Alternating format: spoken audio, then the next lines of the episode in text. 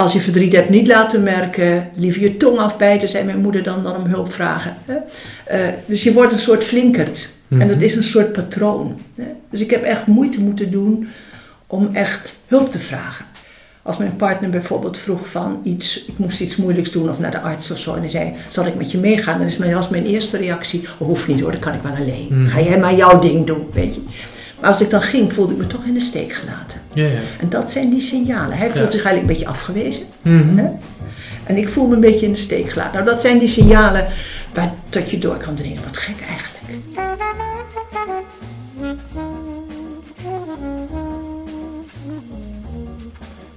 U luistert naar de Therapeut Podcast, een wekelijkse podcast waarin ik, Peter Voortman, openhartige gesprekken voer met therapeuten over hun professie, patiënten en zichzelf. Luister mee naar bijzondere, schrijnende en grappige verhalen uit de behandelkamer. Vandaag ga ik in gesprek met Truida de Raaf. Al vele jaren zeer betrokken in de antroposofische zorg en opleidingen. Een divers gesprek over de essentie van antroposofische zorg ontwikkelingen in het opleidingsveld, hechtingsproblematiek en meer. Luister mee.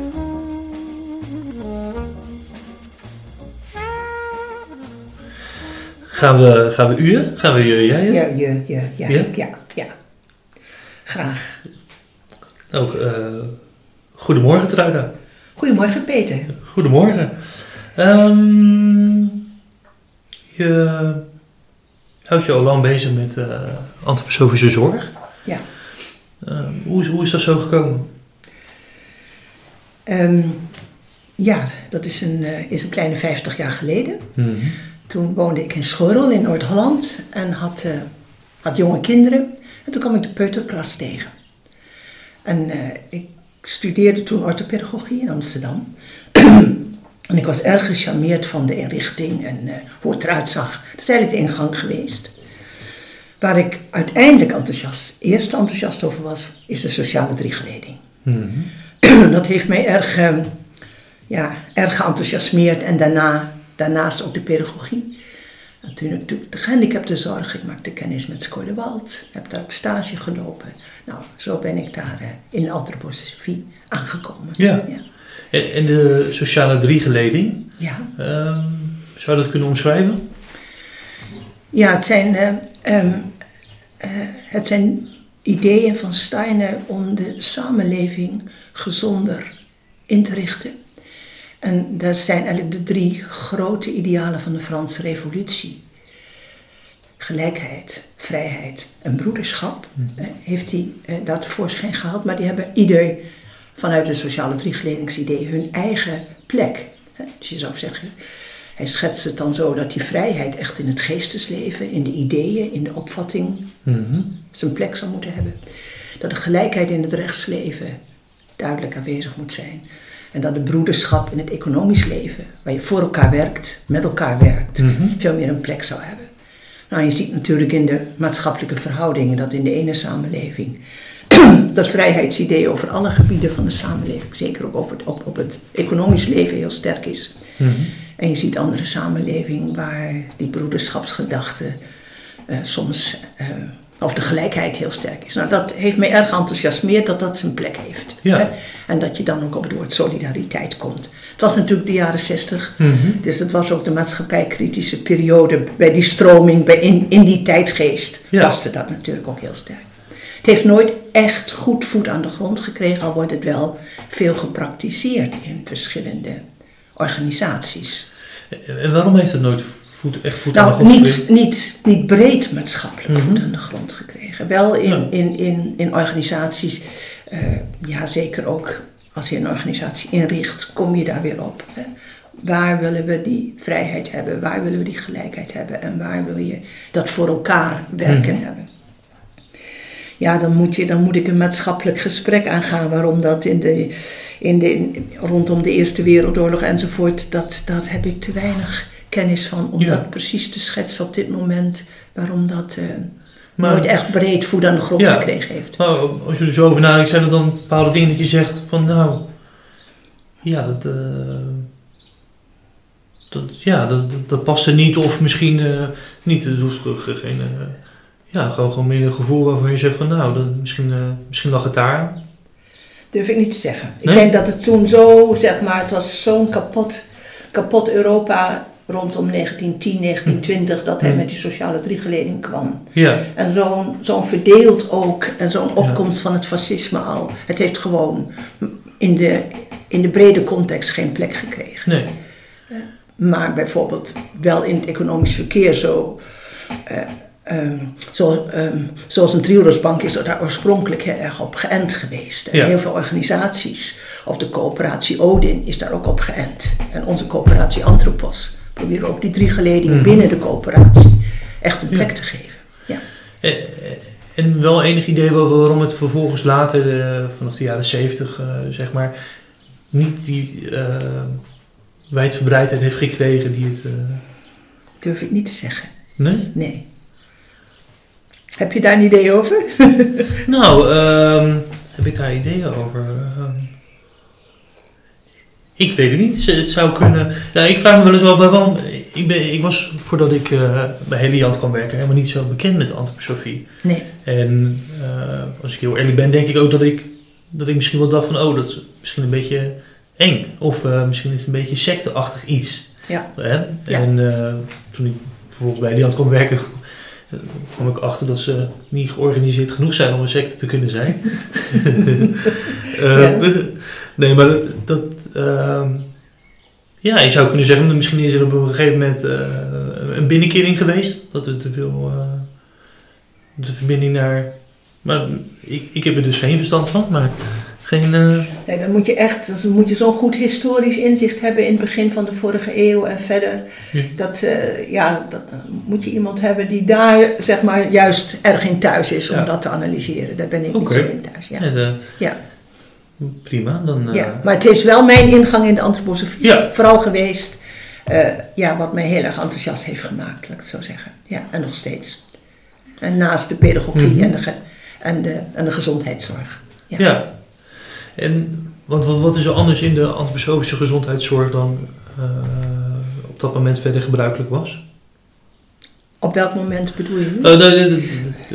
Eh, ik begrijp goed, tijdens je stu- studie orthopedago- pedagogie Ja. kwam je in aanraking met... eh, Ja. waar, waar, waar zat de, de klik dat je dacht van, hé, hey, dit, eh, dit is mijn...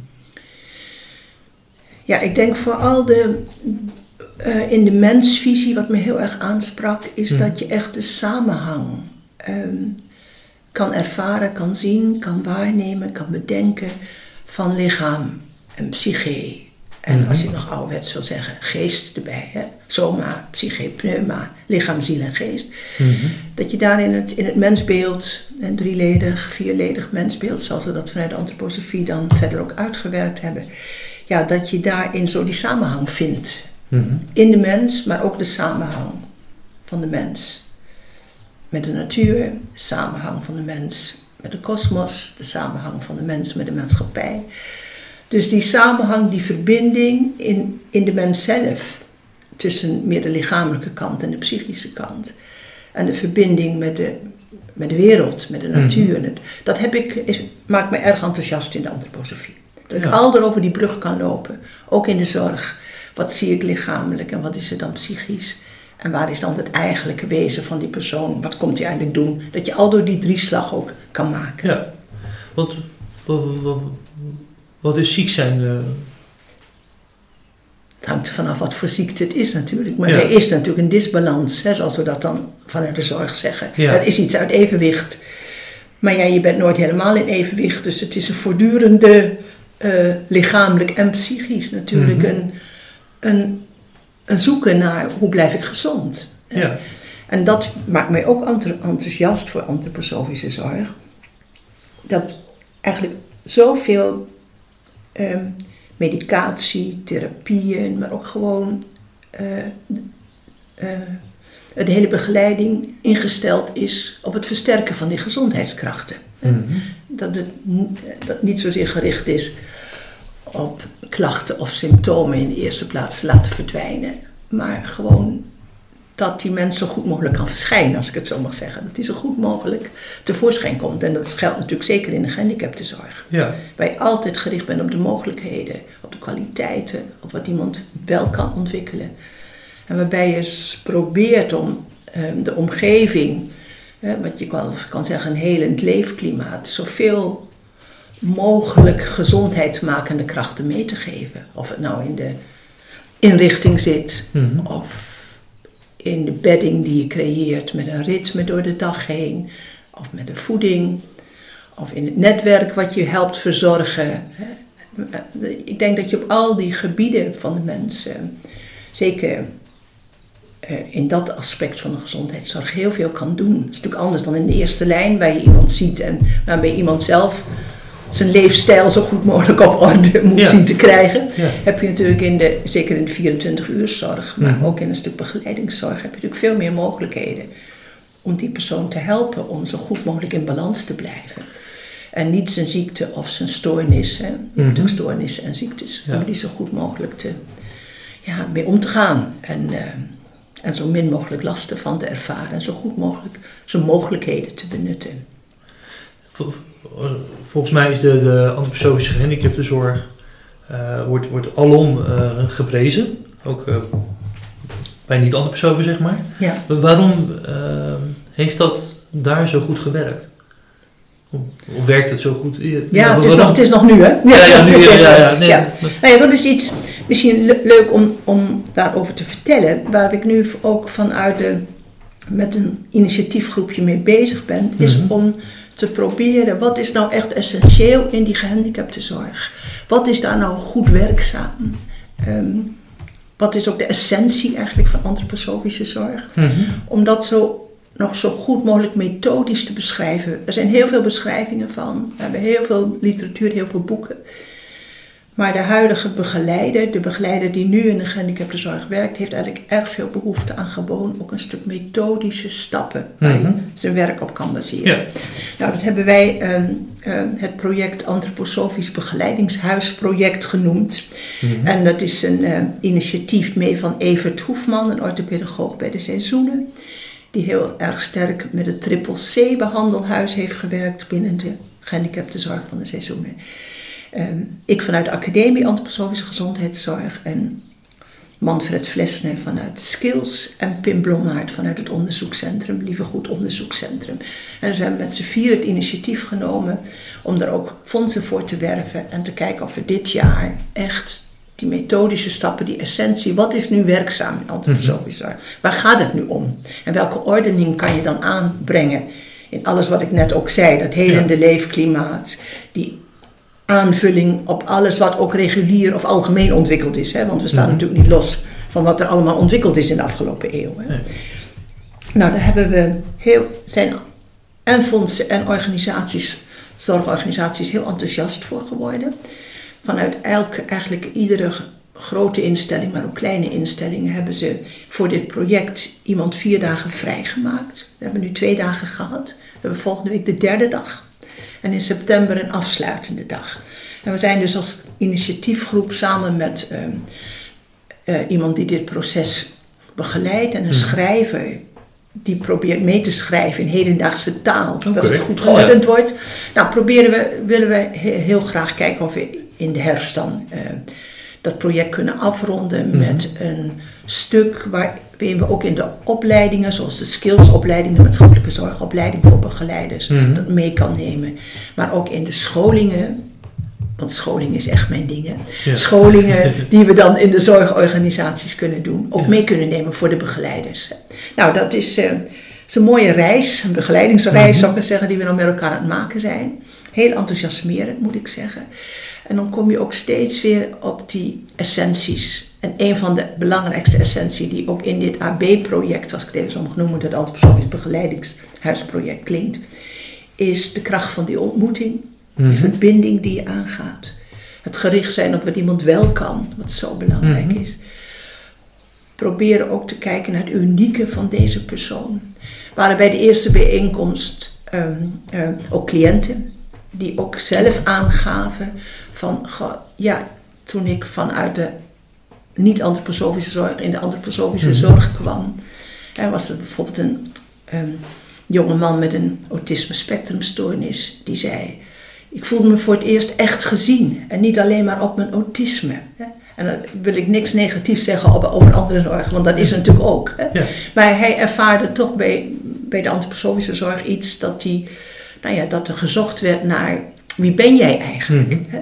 En uh, natuurlijk, je, je hebt nou één keer dat autisme, maar wie ben je eigenlijk, eigenlijk verder? En wat wil je eigenlijk met je leven? En, en welke kant gaat het op?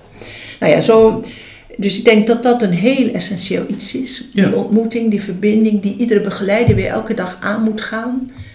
Met vaak mensen die soms heel moeilijk gedrag vertonen, of onbegrijpelijk mhm. gedrag, of niet beheersbaar gedrag, of niet goed verstaanbaar gedrag. Hè? En altijd zoeken wat zit er dan voor behoefte achter dat gedrag. Waar kan ik nou antwoord op geven?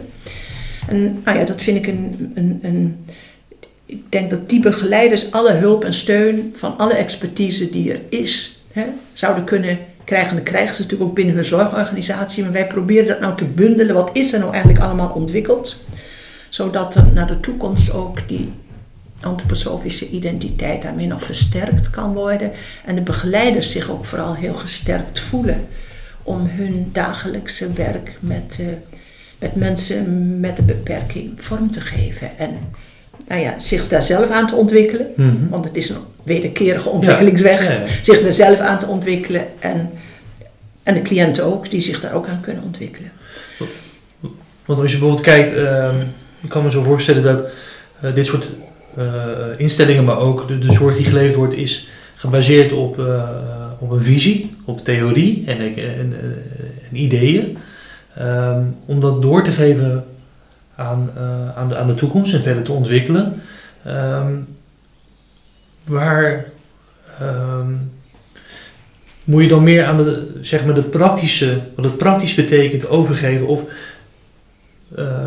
is die, die, die, echte visie, de, de, de, de, kennis van Stijn, is die noodzakelijk om dit voor te zetten?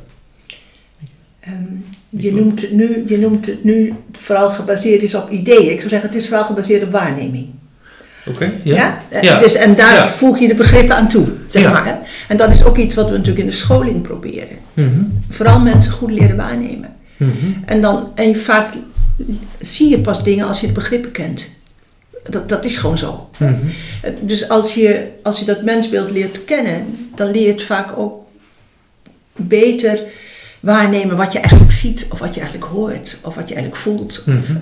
Dus, uh, een van de visies die we heel sterk ook zeg maar, in alle scholingen hebben, zowel naar begeleiders hè, via de opleidingen van skills, als vanuit de academie, is steeds die waarneming versterken. En dat doe je natuurlijk ook door, ehm, door mensen kennis te laten maken met het mensbeeld. Mhm. Ehm, maar het is vooral ervaringsgericht. Ik denk niet dat je de hele. Er zijn natuurlijk enorm veel begrippen in antroposofie. Er is een enorm denkkader. Mhm. En ik denk anno 2021 en de toekomst toe. Mhm. Mensen lezen steeds minder. Mhm. zeker op MBO-niveau en HBO-niveau wordt er ook minder gelezen, maar academici denk ik ook. Dus ik denk dat het heel belangrijk is dat we nog sterker ervaringsgericht en waarnemingsgericht, uh, nieuwsgierig makend mm scholen. Zodat dan ook die, ehm, ehm, die nieuwsgierigheid er komt en eh, naar wat er eigenlijk is. Dat je ook vele andere middelen moet gebruiken dan alleen geschreven tekst. Daarom vind ik dit podcast-idee van jou zo leuk. Want mensen luisteren vaak makkelijker even zo tussendoor dan dat ze een boek lezen. Dat is gewoon zo. Ja.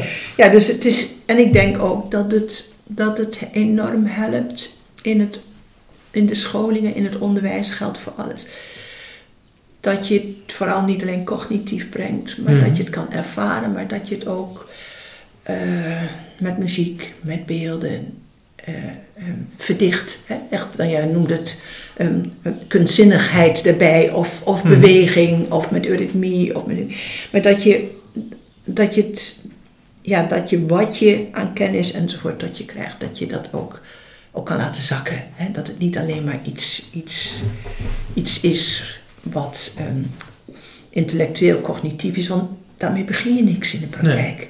Je moet het toch uh, ja, ervaren, kunnen waarnemen en daarbij kunnen aansluiten. Hè? Dus de, de kracht van, van, van nu, denk ik, van therapeuten en begeleiders, maar vooral begeleiders in de zorg, maar ook voor orthopedagogen in de Mhm. zorg, is toch dat ze zich in hun kracht voelen staan.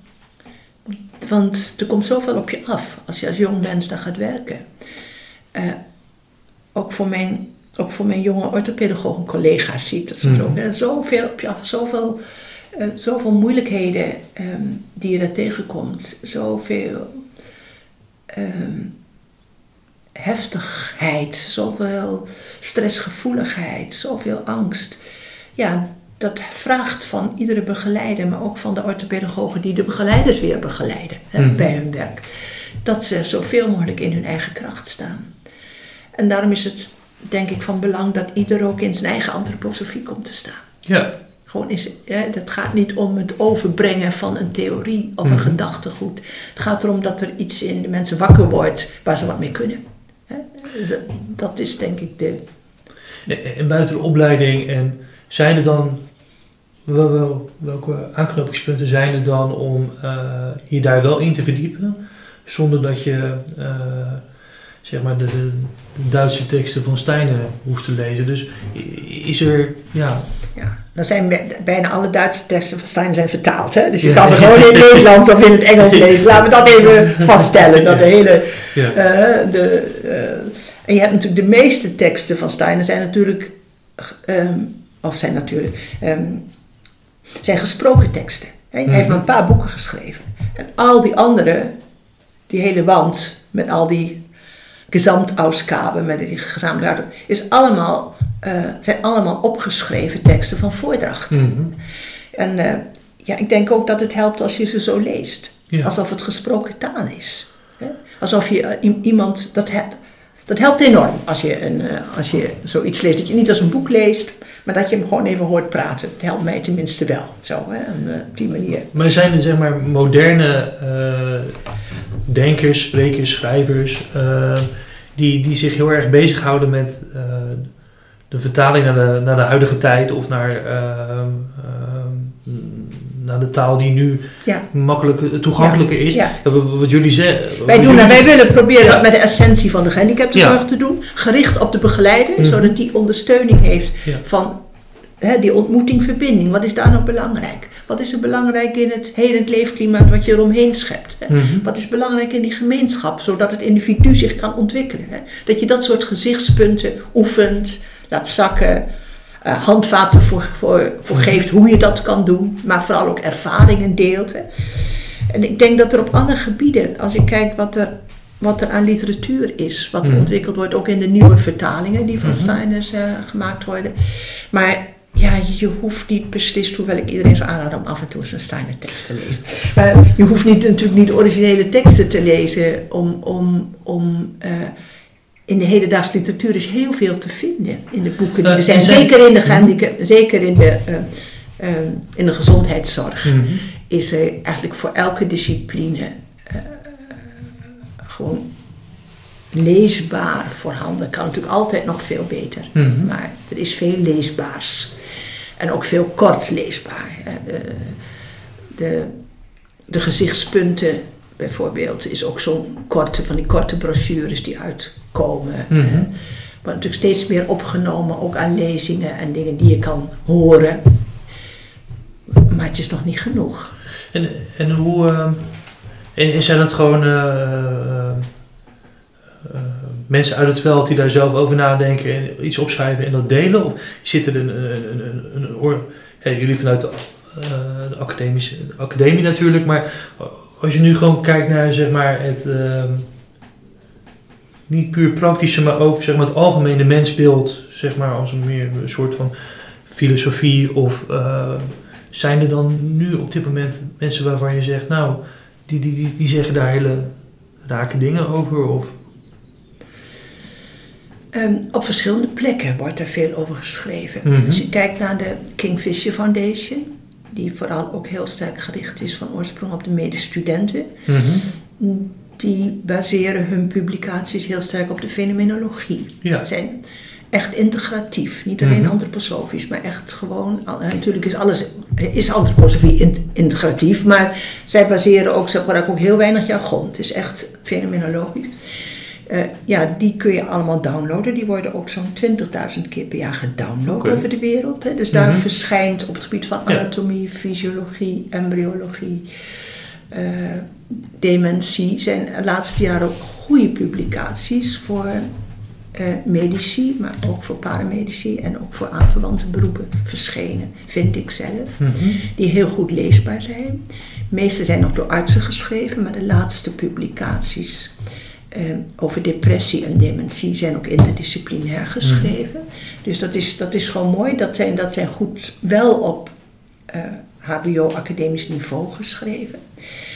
En voor de begeleiders die vaak op MBO-niveau zijn, heb je weer andere, andere literatuur nodig. Hè. Dat proberen we nu Ja. met dat AB-project echt zo vorm te geven. Ja, zijn elke beroepsgroep Mhm. elke eh, is natuurlijk ook altijd bezig met de uitgangspunten te beschrijven. Heel mooi over de uitwendige behandeling is een heel mooi boek verschenen van de verpleegkundige. Mhm. Ehm, ehm, vanuit de psychologen heeft Ad Dekkers een goed boek geschreven over de psychotherapie voor de menselijke waardigheid. Dus elke beroepsgroep heeft op zijn Mhm. beroepsspecifieke stuk. Vanuit de diëtisten, de voeding. Er schijnt natuurlijk ook heel veel boeken ook vanuit die opleiding Barstens vol leven en zo. Fysiotherapie weet ik niet zo wat daar op, op, over verschenen is. Maar zo is Mhm. elke beroepsgroep Ja. bezig om de essentie van zijn beroepseigen iets, wat er daar aan kennis Mhm. is, om dat zo goed mogelijk te verzamelen. Kan veel gestructureerder, Nou. kan veel meer overleg over zijn. Nou, wat, wat, ik, wat, ik- wat ik eigenlijk, eh, en misschien is het allemaal en weet ik het gewoon niet, hè, de, eh, maar wat, wat ik een beetje mis is, wa- wa- waarom is er niet een eh, meer, zeg maar niet gekoppeld aan een beroep, maar een algemeen mensbeeld, eh, hedendaags idee. Ik bedoel, mensen zijn geïnteresseerd in boeddhisme, in, eh, ja, eigenlijk in van alles. Ehm, dus er is veel een soort van bricolage van ideeën waar mensen hun eh, overtuigingen vandaan halen. En wa- waarom zit antroposofie niet in, in, in, in de kast waar ook een boek uitgetrokken wordt? Volgens mij zit die er wel in. We hebben heel veel boeken inleidingen in de antroposofie. Ed Taylor bijvoorbeeld heeft eh, een paar jaar geleden inleiding in de antroposofie. Henk van Oké. Oort inleiding aan, aan, waar echt het mensbeeld beschreven Mhm. is. Hè, en waar, eh, ehm, eh, ja, dus ik denk dat er op dat gebied wel, maar dat, ik weet niet of het voldoende zichtbaar is, dat weet ik Nou, natuurlijk dat- niet. Maar er zijn inleidingen in de antroposofie waar vooral het mensbeeld, wat natuurlijk Mhm. ten grondslag ligt aan, aan, aan alle gebieden die Ja. uitgewerkt zijn in de BD-landbouw of in de pedagogie of in de, eh, eh, of in de gezondheidszorg of Mhm. in de architectuur. Het berust natuurlijk allemaal op dat mensbeeld. Ja. En ja, dat, dat wordt vaak onder de titel inleiding in de antroposofie beschreven.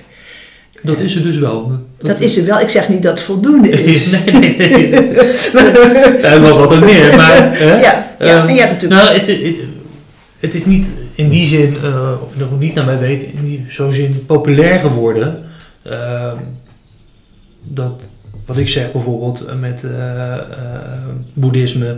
Hè, of waarom is eurythmie niet zo toegankelijk geworden als yoga voor heel veel mensen. ja, dat hè? is, dat, Dat- is nog dat- jammer. Dat, dat, Dat bedoel, we- dat bedoel ik eigenlijk Ja. van... Ja, dat is toch jammer. Als we dat misschien body-mind kunst hadden genoemd of zo, dan was het misschien wel... Ja, maar- Soms is het taal, maar dat, Ja. vind, dat is inderdaad... Ja, goed. Maar is het ook misschien niet de, de tijd om je eh, op die manier ook zichtbaar te maken, zonder, zonder af te doen van hetgene wat je, wat je, wat je doet hoor. Maar ehm, ik vind het in ieder geval zonde dat, dat je niet echt, dat daar veel van mee wordt genomen in, in, eh, in, de, in de brede maatschappij. Maar dat, Ik weet het niet of dat zo is wat je nu zegt. Dat Ja. weet ik eigenlijk niet. Dat eh, zou ik echt moeten, moeten kijken, wordt dat niet gevonden? Hè, Want als je, Mhm. Ik weet het niet. Er is, als je kijkt eh, wat daar aan, aan onderwerpen en literatuur ook via websites is. Hè, onze Mhm. website van de gezondheidszorg aandacht voor jou als geheel. Hè, heb je ook Mhm. zo'n ding, literatuur. Als je kijkt naar de uitgebreide bibliotheek in Den Haag, wat je daar allemaal vindt. Als je, die ook, als je kijkt wat er in de, gewoon in de openbare bibliotheek te vinden is, wat je kan bestellen over antroposofie. Dan denk ik, ja, dan weet ik niet waarom dat niet, waar- waarom dat niet gevonden zou kunnen worden. Ja, ja. Dat weet ik dus niet. Ja. Ik weet niet of het, eh, je zou natuurlijk veel meer willen dat het veel meer, Mhm. veel meer gevonden zou worden. en misschien onderschat ik het. Ja, ik weet het niet. Ik, ik, dat, vind ik, dat vind ik heel moeilijk. Mijn oog valt er natuurlijk altijd op. Ja. En, en, dat is natuurlijk anders. Dat ik niet weet... Uh, als ik kijk hoeveel literatuur er is, ik kan het helemaal niet bijhouden. Wat er allemaal geschreven wordt over antroposofie op de gebieden. Want idealiter, welke plek zou antroposofie in de Nederlandse maatschappij, of het liefst werelds, maar zeg maar, dat we bij Nederland moeten hebben? Of graag willen hebben? Nou ja, ik had natuurlijk hoop, een beetje, de afgelopen decennia, dat de, dat de biologische landbouw, en liefst natuurlijk de biologisch dynamische landbouw, veel meer voet aan de grond zou krijgen hier in Nederland. Mm dat is toch maar een paar percentages, dat is toch mhm. heel weinig. Mm, ik ben erg voor landbouw en zorg. ik, zie, ik heb daar uh, zo van gezien en ervaren hoe, uh, hoeveel goed dat doet voor mensen met een beperking, maar ook voor mensen met allerlei psychische problematiek jaren op de Noorderhoeve, biologisch dynamische boerderij in Schorrel, gewerkt en gewoond. Ook met uh, kinderen van de Tobias school, zo tussen 12 en 15 jaar. Dus een school voor kinderen met leren- en opvoedingsproblemen. De laatste zeven jaar van mijn werkzame leven als orthopedagoog ben een paar jaar geleden gestopt op Urtica de Vijfsprong gewerkt. Zorgboerderij in Vorden, waar zowel psychiatrische behandeling uh, gegeven werd als mensen met autisme spectrumstoornissen, als mensen met uh, een beperking. lang onderzoek meegedaan vanuit Stichting Omslag naar het gebied van landbouw en zorg. En ja, dat was mijn hoop echt dat dat zich. De zorgboerderijen zijn wel uitgebreid. Mm hè? We zijn eh, van een paar zijn er nu uh, toch een kleine duizend in Nederland, maar die zijn lang niet allemaal biologisch. Uh, ook lang niet allemaal biologisch dynamisch. Zeker niet allemaal biologisch dynamisch bedoel ik. Maar ik had gehoopt dat die landbouw en ons landschap en daarmee de biodiversiteit en daarmee het klimaat, uh, wat toch de bodem is van onze vitaliteit en van ons mhm. bestaan. Uh, dat vind ik heel jammer dat dat letterlijk zo weinig voet aan de grond, zo weinig is uitgebreid hier in Nederland. Ja. En want dat is gecombineerd dus zorg en werken in de, op het land. Ja, maar voor elke zorg is natuurlijk. Mhm. Voor ieder mens is natuurlijk hoe het landschap en de voeding mhm. en de landbouw georganiseerd is. Is natuurlijk onmiddellijk, heeft dat invloed op het hele leven. Dus het, geldt niet, het gaat niet alleen om mensen die daadwerkelijk in die mhm. landbouw en zorg werken, maar voor de gezondheid van ieder mens is dat gewoon een basis van bestaan. En dat vind ik wel jammer dat die inspiratie die daar ook van de antroposofie uitgaat in mijn mhm. ogen, naar die, uh, naar die landbouwkant, naar die vitaliteitskant, uh, veel te weinig voet aan de grond heeft gekregen. Al, al, al zie je wel een omkering in de maatschappij dat het, uh, dat het anders moet. Met, ehm, misschien niet in de tempo, maar wel goede hoop. Ik weet het niet. Ik durf niet te zeggen. Nee. Ik weet het niet. Um, als ik kijk hoe, uh, hoe de natuur achteruit is gegaan. De insectenstand, de vogelstand, de diversiteit. Mhm. Eindelijk nu vanochtend een artikel in Trouw. Dat Wageningen Universiteit nu een omslag zou gaan maken naar de biodiversiteit. Dan denk ik, 30 jaar geleden zat Jan Diek van Mansveld daar al als hoogleraar, antroposoof. Waar de andere mensen al, en toen was het, hè, die hele biologische landbouw, kon je daar eigenlijk, wat ik ervan begreep, nauwelijks mm -hmm. voor uitkomen. Ja, dan bedenk ik, ik, ik hoop dat het niet te laat is, laat ik het zo zeggen. Ik hoop dat het niet te laat is, ja. Ja. Maar dat, dat vind ik dus een van de spijtige dingen, zeg maar. Want ik denk mhm. dat op dat gebied, dat die voeding en, en uh, ja, een hele omgang met de dieren, hè, dierenwelzijn, een hele omgang met de natuur. Uh, als je ziet hoe vanuit antroposofie dat, hoe we daarmee verbonden zijn, ook mhm. geestelijk mee verbonden zijn, ja. Uh, ja, dan had dat eigenlijk veel eerder nog een, uh, wat mij betreft, had, had, ik gehoopt dat dat zich uitgebreid had. Hè. Toen in de 70 jaren die vrije scholen zo begonnen, dacht ik, nou, nou komt daar meer aandacht voor. Mm -hmm. ja. En het is misschien wel een beetje zo, maar, niet, maar, maar het blijft toch een hele kleine marge van mensen die daar uh, enthousiast voor zijn of daar iets meer geld voor willen uitgeven. Terwijl we, ja, het is natuurlijk ook weer een hele kwestie van een stuk prijsvorming. Want eigenlijk Ja. zijn die andere producten natuurlijk in hun schadelijke werking veel, hadden, die moeten veel duurder worden. Mhm.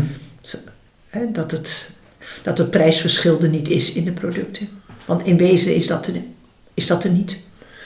En is het misschien. eh, ehm, en is het wel te doen eh, met, de, met het aantal mensen, het, gewoon de hoeveelheid van mensen dat, dat we zijn? Zou het moeten kunnen?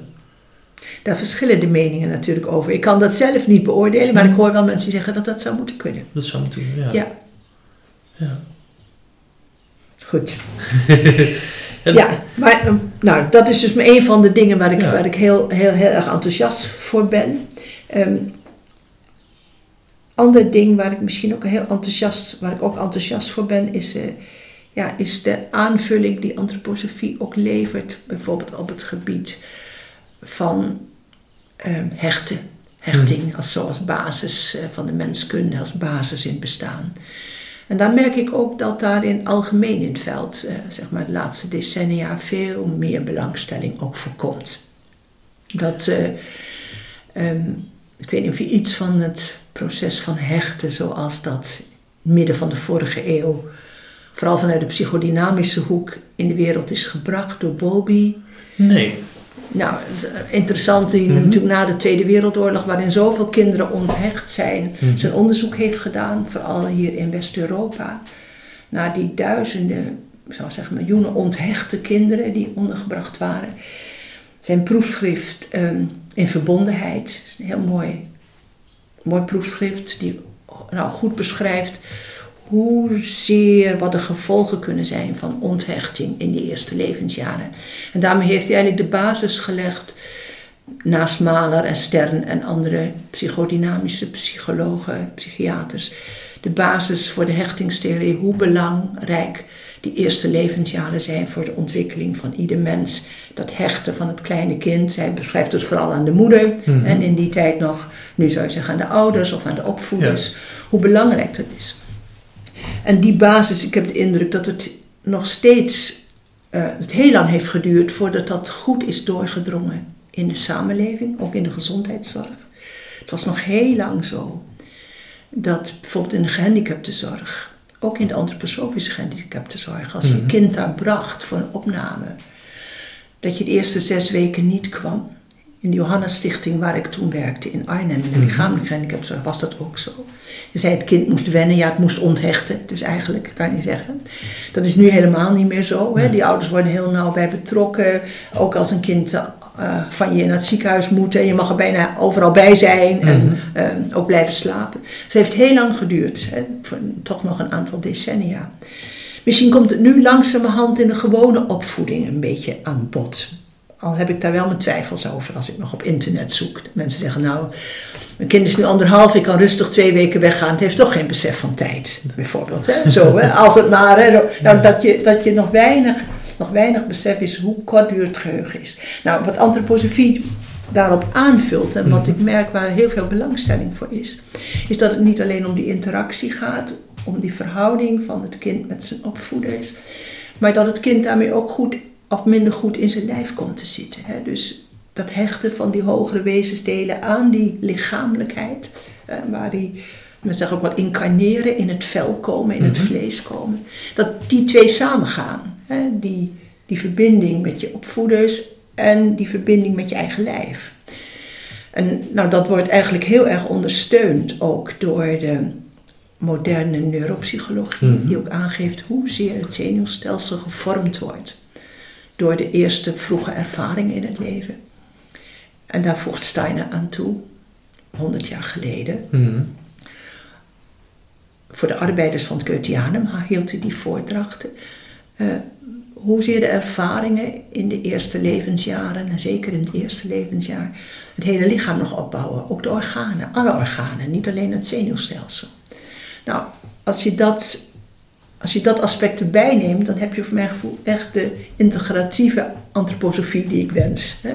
Waarbij je goed de hedendaagse kennis weet op het gebied van de neuropsychologie, op het gebied van de psychodynamische kant. En als je antroposofie daaraan toevoegt, dan krijg je volgens mij zicht op heel de mens. Niet alleen op het psychosociale, maar ook op, juist op die lichamelijke kant en juist op die spirituele kant. Nou, dat vind ik een mooie aanvulling. Dat is een, een van mijn lievelingsthema's, zeg maar. Waarvan ik ook merk dat daar ook in het algemene veld veel belangstelling voor is. Veel mensen die deze, vanuit deze worden vaak uitgenodigd, bijvoorbeeld voor lezingen, Mhm. voor Medilex, zo'n scholingsorganisatie, zowel voor de zorg als voor het onderwijs, die ook voor dit soort dingen interesse hebben, ik zo zeggen. Want welke problemen kunnen er ontstaan eh, als er een slechte hechting is? Ehm, het is de basis van het bestaan, de Mhm. basis van het leven. En we hebben allemaal niet de ideale ouders die we zouden hebben. En misschien ook niet het ideale lijf die we zouden hebben willen Mhm. hebben. En misschien niet de ideale omstandigheden. Er zijn natuurlijk heel veel dingen. hè. Dus je ziet dat heel veel mensen, volgens onderzoek in schatting in Nederland ongeveer zo'n 30 procent, 30 procent, eh, op het gebied van veiligheid in de hechting Mhm. een kleiner of groter probleem hebben. Heb ik het niet over een stoornis, maar gewoon een stukje Mhm. problematiek met zich meedragen. Waar ze in hun leven wat aan moeten doen. Hè? Wat ze gewoon tegenkomen Ja. in hun intieme relaties. En, eh, als ouder, als partner, als kameraad, als collega. hè. En eh, ja, dan, dan zie je dat bij een, een onveilige gehechtheid. eh, dat je je veel minder, dat je je niet zo goed kan toevertrouwen aan een ander. Mhm. En soms ook minder zelfvertrouwen hebt. En soms minder of meer autonomie. Dat er soms te veel afstand is, of juist te veel nabijheid is. hè. Dus dat, dat heen en weer gaande wat je in een, nou, probeert in een, in eh, een sociale verbinding aangaan, wat voor relatie het ook is, dat daar een zekere wederkerigheid is, een heen en weer. Dat je je kan hechten, Hmm. überhaupt. Want je moet je hechten als mens. Hè. Het gaat niet anders. Hè. Zeker als kind, hè. maar ook als volwassene, je hebt de ander nodig. Dat dat, dat dat niet vanzelfsprekend is. En we kennen allemaal die periodes, denk ik, in ons leven. Waar, waar dat onder druk komt te staan. Zeker in stressvolle situaties. Dus het is een... ehm, ja, je kan het, wat mij betreft, door die bril van gehechtheid naar heel veel problematiek kijken. Of je nou relatieproblematiek hebt, of opvoedingsproblematiek, of rouw, of ontslag, of eh, een depressie. Mhm. Heel vaak zit dat toch op die basis van eh, bestaan. Uit onderzoek blijkt er ook wel, bijvoorbeeld ook in de verslavingszorg, eh, zit daar een stukje eh, waar je nog aan, aan kan werken verder in je leven, wat nog weer terugkomt. Hè? En soms in een ziekte of in een stuk problematiek waar je er weer aan kan werken. Dus het hoort bij het leven, wat mij Mhm. betreft, hechtingsproblematiek. Ook de onthechting aan het eind van je leven. Hè? Het is een Ja. soort spiegelbeeld. En je zou ieder kind toewensen dat het zich zo veilig mogelijk Mhm. kan hechten. En je zou ieder oudere toewensen dat het zich zo veilig mogelijk kan onthechten. Ja. Hè? Eh, en die twee kanten van het leven zijn, eh, ja, daar is nog heel veel te doen, naar mijn idee. Heel veel te doen. En eh, dit vindt natuurlijk plaats in een leeftijd dat je nog bij geen actieve herinnering aan hebt. Ja. Ehm, nu kan ik me situaties voorstellen waarin je kon, met, met terugwerkende kracht kan, kan, kan bedenken dat er eh, verkeerde hechting was. Ehm, maar is het ook nu vast te stellen, zonder dat je weet dat er zeg maar, een verkeerde hechting is geweest, dat het daaraan eh, ja, dat, dat daar iets mis is gegaan? Als je daar zelf niet het besef van hebt. Ja, want je komt er tegen. Je komt het tegen. Ja, en bij een onveilige hechtheid is het natuurlijk veel minder dan bij een echte hechtingstoornis. Bij een Mhm. hechtingstoornis, eh, zeker de reactieve hechtingstoornis en de DSM-5, dus, of de sociaal contactstoornis, daar moet ook aantoonbaar, anders mag je die diagnose niet stellen, Mhm. in die eerste vijf jaar eh, eh, een kwestie zijn van onvoldoende, eh, onvoldoende veiligheid op lichamelijk en psychisch gebied. Dus Mhm. aanhoudende, langdurige verwaarlozing hè, op Ja. dat gebied, emotionele of lichamelijk. Dan heb je het echt over een hechtingstoornis. Die diagnose wordt heel weinig gesteld. Dan moet je het aan kunnen tonen. Hè. Mhm. Hij wordt ook niet graag gesteld. Nee. We geven liever een, een andere diagnose. Want hè, op, op ander gebied. En als eh, een volwassene krijgt dan vaak een persoonlijkheidsstoornis als diagnose. Hè. Daar ligt heel vaak traumatische jeugd onder, zeker Mm. in die eerste levensjaren. Ja, en dat is, dat is voor de persoon zelf, maar ook voor degene die eventueel therapie geeft of begeleidt, is dat heel duidelijk waarneembaar. En eh, eh, voor de persoon zelf ook beleefbaar. Mhm. Want je komt in bepaalde patronen terecht. Voor jezelf. Hè? En eh, dat kan heel licht zijn. Ik ben bijvoorbeeld zelf, het is niet voor niks een thema in mijn leven. Mhm. Ik ben zelf zo'n winkelkind. Hè? Van vlak na de Wereldoorlog. Hè? Eh, vlak na de Tweede Wereldoorlog. Je moest jezelf redden. Hè? Mijn moeder was in de winkel, mijn vader was op kantoor. Allebei een moeilijke oorlogstijd gehad. Hè? Dat voel je ook als kind hoe dat is geweest. Dus ja, je was gewend om flink te zijn. Hè? Eh, geen hulp vragen. eh, als je verdriet hebt, niet laten merken. Liever je tong afbijten, zei mijn moeder dan, dan om hulp vragen. Eh, dus je wordt een soort flinkerd. En dat is een soort patroon. Hè? Dus ik heb echt moeite moeten doen om, ehm, om echt hulp te vragen. Ehm, als mijn partner bijvoorbeeld vroeg van iets, ik moest iets moeilijks doen of naar de arts of zo. En hij zei, zal ik met je meegaan? Dan is mijn, was mijn eerste reactie, oh, hoeft niet hoor, dat kan ik wel alleen. Mhm. Ga jij maar jouw ding doen, weet je. Maar als ik dan ging, voelde ik me toch in de steek gelaten. Ja, ja. En dat zijn die signalen. Hij voelt Ja. zich eigenlijk een beetje afgewezen. Mhm. Hè? En ik voel me een beetje in de steek gelaten. Nou, dat zijn die signalen waar dat je door kan dringen. Wat gek eigenlijk. Mhm. Ik vind eigenlijk, dacht dan wel, vraag het dan niet. Ga gewoon met me mee. Weet je. Ja, ja, ja. Ja, Maar dan moet je dat patroon afleren. En dat voelt eerst heel vreemd. Want je was zo opgevoed. Het zit, Mhm. in, je, het zit in je lijf. Het zit in je manier van doen. Hè?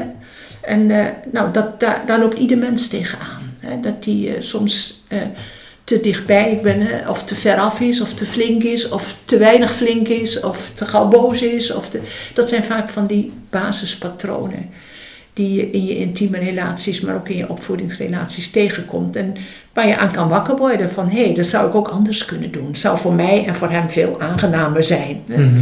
Nou, daar oefenen we nog wat mee. Zo kan je elke, elke relatie ook een werkplaats voor gehechtheid noemen. Ja. En, en is er ook zoiets als te veel gehecht zijn? Ehm, nou ja, ik denk dat je dan bedoelt dat je eigenlijk te weinig autonomie hebt. Ja, of, of, of Te veel. Te, ja, dat, dat is ook een, dat ja. is, dat is een type onveilige gehechtheid. Te claimend. Te dichtbij. En, en je zit daar al, krijg je daar andere wat voor eh, patronen of zie je daar ook andere persoonlijkheidskenmerken uit terug? Ja, de, je, je, je- kan dan zeggen dat je dan als, ehm, ehm, als kind eigenlijk Mhm. te weinig autonomie hebt. Eh, Je vraagt veel hulp. Mhm. Je kan te weinig op jezelf staan. En je bent steeds eh, bezig om eh, ook vaak veel emotie. De ander ervaart dat vaak als claimend gedrag. Hè. Als maar achter de juf of de moeder aanlopen en Ja. niet zelf spelen. En soms ook heel bepalend gedrag in de groep. Van de, van de kinderen moet zo gaan en niet anders.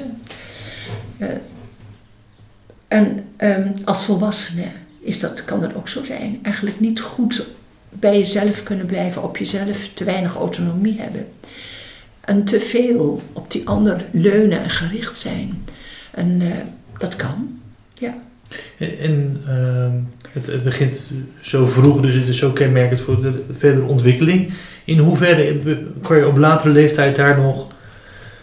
ehm, ja, je kan het natuurlijk niet ontdoen, maar kan je daar... Kan, kan Je kan je- kan, je kan zeker zo'n onveiligheid, het kan echt overgaan. Ja? Ja, oude stuk, goed stuk ouderbegeleiding. Goed, eh, op elke leeftijd kan dat echt, in een veilig kan het echt overgaan. Oké, dus... Dus het is heel, helemaal, heel, hoeft helemaal niet zo te blijven. Nee, dat is, Nee. dat is ook niet zo ingewikkeld. Of, Nou ja, ik wil ik niet zeggen. Toen ben ik misschien een beetje te, te luchtig. Ja, maar Het is wat... anders met een echte hechtingsstoornis. Ja, ja, ja. Ja, als je echt verwaarloosd, mishandeld, soms ook misbruikt bent, Ja. dan merk je dat je hele leven moet je daar toch een weg mee vinden. Mhm. In meer of mindere mate lukt dat dan. Ja. hè. Maar zeg maar een beetje onveilige gehechtheid, Mhm. als je dat als ouder in de gaten hebt, of als Ja. juf of als meester, dan kan je in een veilige relatie dat echt heel erg bijschaven. En, eh, en zeker met een stuk ouderbegeleiding. We hebben eh, morgen een dag van de een scholingsdag Mhm. in samenwerking met het therapeuticum, kindertherapeuticum in Zeist. Ehm, vanuit de Academie Antroposofische Gezondheidszorg. Die heeft de titel gekregen. eh, angstige, onrustige en verdrietige kinderen. Mhm. En morgen spreekt dus Edmond, Sch- Edmond Schorel daar en ehm, Lonneke Winters als eh, sensorisch integ- integratietherapeut. En ik ben heel benieuwd, ik heb een dag wel mee met hun voorbereid. Ehm, ja, hier zit, kan ook vaak hechtingsproblematiek onder liggen. Ja. En dat heeft, eh, ja, iedere tijd heeft natuurlijk zijn eigen hechtingsstijlen, Mhm. zijn eigen opvoedingsstijlen. En ja, in, in de tegenwoordige tijd eh, eh, heb je heel veel onrustige kinderen. Edmond zei ook heel veel boze kinderen. Mhm. Kinderen die heel gauw boos zijn, of heel snel gefrustreerd zijn. En dan eh, geven ze vanuit kindertherapeutica bijvoorbeeld heel vaak een heel groot stuk ouderbegeleiding. Mhm. Waarbij dan het accent, als ik het goed heb, ligt op eh, niet te veel ingaan op die gevoelens van het kind. Wij zijn, veel, veel moderne ouders zijn heel empathisch. Zeker met het jonge kind. Mhm. Wat is er? Ben je verdrietig? Eh, waar dan vaak ook voor als het kind zo snel boos is, vaak heel sterk wordt gericht op een veel meer, nou jij zou zeggen, eh, structurerende opvoeding. Zo doen we dat. Een soort bedding creëren, een soort goede gewoontes. eh, zo gaan we daarmee om. dat is een andere insteek, zeg maar, Ja. die je vroeger. eh, in de vroegere opvoeding veel sterker had, veel te sterk soms hoor. Ik wil die Mhm. helemaal niet idealiseren, want er was nauwelijks empathie voor kinderen. Hè, als Mhm. ik eh, Ja. aan mijn eigen jeugd, ook eh, kijk. Maar, Maar- dat is een beetje doorgeschoten misschien. Het is misschien een beetje dood, misschien. misschien. Ja. Ik heb er geen onderzoek naar gedaan, maar je merkt dat veel ouders zitten met dat ze heel sterk in de emoties zitten. Mhm. En de kinderen heel snel eh, eh, angstig of verdrietig, maar vooral bozig reageren. Dat dat een, een, iets is wat nu heel veel in de hulpverlening Mhm. voorkomt, bijvoorbeeld. En waar je dan juist met die structurerende begeleiding heel veel kan beginnen. En is eigenlijk nog, eh, is het mogelijk dat je, zeg maar, te, die, te divers gehecht bent in die zin? Je ziet nu best wel veel eh, jonge gezinnen met ge- gescheiden ouders. En misschien twee, eh, twee gezinnen. Is dat, is, dat, is dat problematisch of dat hoeft helemaal niet? Of, Oh, dat is heel moeilijk in het algemeen. Wij noemen dat wel patchwork gezinnen. hè? Oké, ja, allemaal ja, dat lapjes en dan iedere keer krijg je weer andere kinderen van andere ouders. Dus ja, je moet je enorm, dat is natuurlijk, ja, dat, is, kan, dat kan heel verschillend zijn. Maar het vraagt wel veel van, van hele jonge kinderen. Mhm. Om iedere keer weer in een andere, we noemen dan andere etherstructuur te zitten. In een Mhm. andere etherische omgeving. Met andere gewoontes. Hè, met weer een andere samenstelling. Dat, dat vraagt veel. Sommige kinderen kunnen dat blijkbaar heel goed. Mhm. Ja, je ontwikkelt natuurlijk ook altijd iets aan aan zulke Ja. moeilijkheden. Hè? ja. Maar andere kinderen niet. hè. Mhm. Dus je hebt echt kinderen die daaronder lijden, als ik het goed uit de literatuur haal. En je hebt andere kinderen die daar ook vooral iets aan ontwikkelen. Mhm. Maar sommigen moeten echt eh, twee, drie keer in de week, soms zitten ze in een andere samenstelling. Hè? ja. Dan een halve week bij papa, een halve week bij mama. En dan komen al of niet de stiefkinderen of de nieuwe kinderen van die papa of mama van die aan, die komen daar dan ook, al of niet. Hè? Mhm. Dus je hebt vaak vier verschillende gezinssamenstellingen waar je dan in moet leven. ja. Geef het je te doen. ja, je- wordt wel flexibel. Ja, dat zeggen. Ja, misschien eh, heeft het ook zo zijn voordelen. Ehm, is er nog een, ehm, eh, een bepaald metafysisch beeld vanuit de antroposofie ja, die, die, die, die je graag meeneemt in, de, in het bieden van zorg of kijken naar de, naar de mens? Dus of, met metafysisch bedoel ik van, van, van voor de geboorte, na, de geboorte, na, na, na het leven. Ik begrijp geloof ik niet helemaal die vraag. Nou, of, of er. eh, eh, volgens mij was het Thomas Garber die ik een keer geïnterviewd heb. Die, eh, die zei van nou, in antroposofie is het zo dat, dat, dat een mens zijn eigen leven kiest. Of in ieder geval een, eh, voor de geboorte de mogelijkheid heeft om dat er een klein luikje open gaat. En eh, dat- dat hij hier wat te leren heeft. Mhm. Ehm, of Of dat, zo bedoel je ja, dat? ja, of, of ja, dat. ja. Ik denk, ik ben altijd wel op zoek naar eh, wat kom je hier doen? Ja. Voor mezelf weet ik het langzamerhand wel. Mhm. Ik heb toch echt wel een missie wat ik in mijn leven ervaar om antroposofie uit te dragen. Hè? Mhm. Eh, en dat eh, in organisatorische zin te proberen voor te bereiden en inhoudelijk zo goed Mhm. mogelijk daarop in te gaan. Dus eh, dat is ook echt altijd wel de vraag in, in, in, elke, in elke zorg bij elke cliënt. Wat kom je doen? Wat is jouw... Wat, wat was je van plan? Hè? En sommigen komen niet op de goede plek terecht. Hè? Mhm. Die hebben dan moeite. Of die komen niet in het goede lijf terecht. En die hebben dan moeite. Dat is dan extra, extra opgave. Maar ja, je hebt eigenlijk, we noemen wel eens de gehandicaptenzorg mensen met ontwikkelingsstoornis. Ja, ik vind dat een verkeerd woord. Want iedereen gaat zijn ontwikkeling. Ja. Met of zonder wat voor stoornis of beperking. Dus eh, dat gericht zijn op van wat kom jij doen en lukt het jou ook? Wat is, wat is jouw weg? En kijken of je zo iemand kan helpen om zijn weg te vinden. Mhm. Dat vind ik een van de mooie dingen van de zorg. Ja. Echt te kijken van. eh, ja, vaak is dat ook horen naar de vraag achter de vraag die iemand stelt. Ja. Zijn, eh, zijn er zelf nog dingen die je graag zou willen delen? Eh, nou, ik zei al dat scholing een van mijn belangrijkste die missie Mhm. is. En ik wou nog wel noemen dat we vanuit de verschillende scholingsorganisaties. Ja, ik ben ehm, eh, nog sterker gaan samenwerken. Ik ben heel blij dat we negen jaar geleden de Academie Antroposofische Gezondheidszorg Mhm. zijn begonnen. Die een samenwerkingsverband is op vooral post-HBO, post-academisch gebied. Dat al die beroepsgroepen in de gezondheidszorg daarin samenwerken. Ene kant om een opleiding te verzorgen, aan de andere kant om een kennismaking te verzorgen. Hè. Eh, Een soort introductie hebben we, open introductie. En losse scholingsdagen die iedereen kan volgen. Eh, Dus dat samenwerkingsverband eh, was een behoorlijk sociaal kunststukje, vond ik zelf. Dat proces dat we met elkaar gelopen hebben, waar ik heel dankbaar ben dat we elkaar vastgehouden hebben. En dat de academie na negen jaar staat, Mhm. nog steeds. En ik hoop dat die steeds sterker wordt. Daarnaast zijn we als academie samen met Skills, die de MBO-opleidingen verzorgt. En Plegan, die voor de verpleegkundige verzorgende op alle niveaus ook opleidingen en scholing verzorgt. En de Academie voor Verbindingskunst, die ook vooral op het management en beleidsmatige gericht is, eh, zijn we een coöperatie aan het oprichten Hmm. onder de term anthropos, wat natuurlijk mens betekent. En eh, ja, daar hoop ik dat we daar een, nog sterker als samenwerkende scholingspartners in het veld van de antroposofische gezondheidszorgbeweging eh, nog sterker die scholing, opleiding, identiteitsversterkend kunnen werken. Ik denk dat dat toch nog heel erg hard nodig is.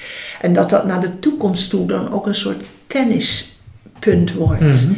Eh, een stukje kenniscentrum. Op onze website www.antropos.nu proberen we dat ook aan te geven. Dat je daar van alles kan downloaden. Mhm. Eh, eh, niet alleen wat er aan aanbod is, maar ook wat er aan kennis en methodieken al ontwikkeld is. En we hopen natuurlijk dat dat antroposofisch begeleidingshuisproject daar ook een plek krijgt om dat verder te implementeren en uit te delen. En van daaruit werken we heel graag samen met het lectoraat Antroposofische Gezondheidszorg in Leiden en Mhm. met het Bernard Lievegoed Onderzoekscentrum en natuurlijk ook met de zorgorganisaties zelf. Dus ik hoop dat die samenwerking versterkt kan worden, want ik denk Mhm. echt dat we door samenwerken beter kunnen worden dan we zijn. Ja, Dat hoop ik. mooi. Dat wou ik nog eh, Ja. toevoegen. Oké, bedankt. Graag gedaan. U luisterde naar de Therapeut podcast. Abonneer u via uw favoriete podcast app en krijg elke week automatisch een nieuwe aflevering. We horen graag uw mening. Vragen, opmerkingen of suggesties kunt u sturen naar info.detherapeutpodcast.nl of laat een review achter via uw podcast app.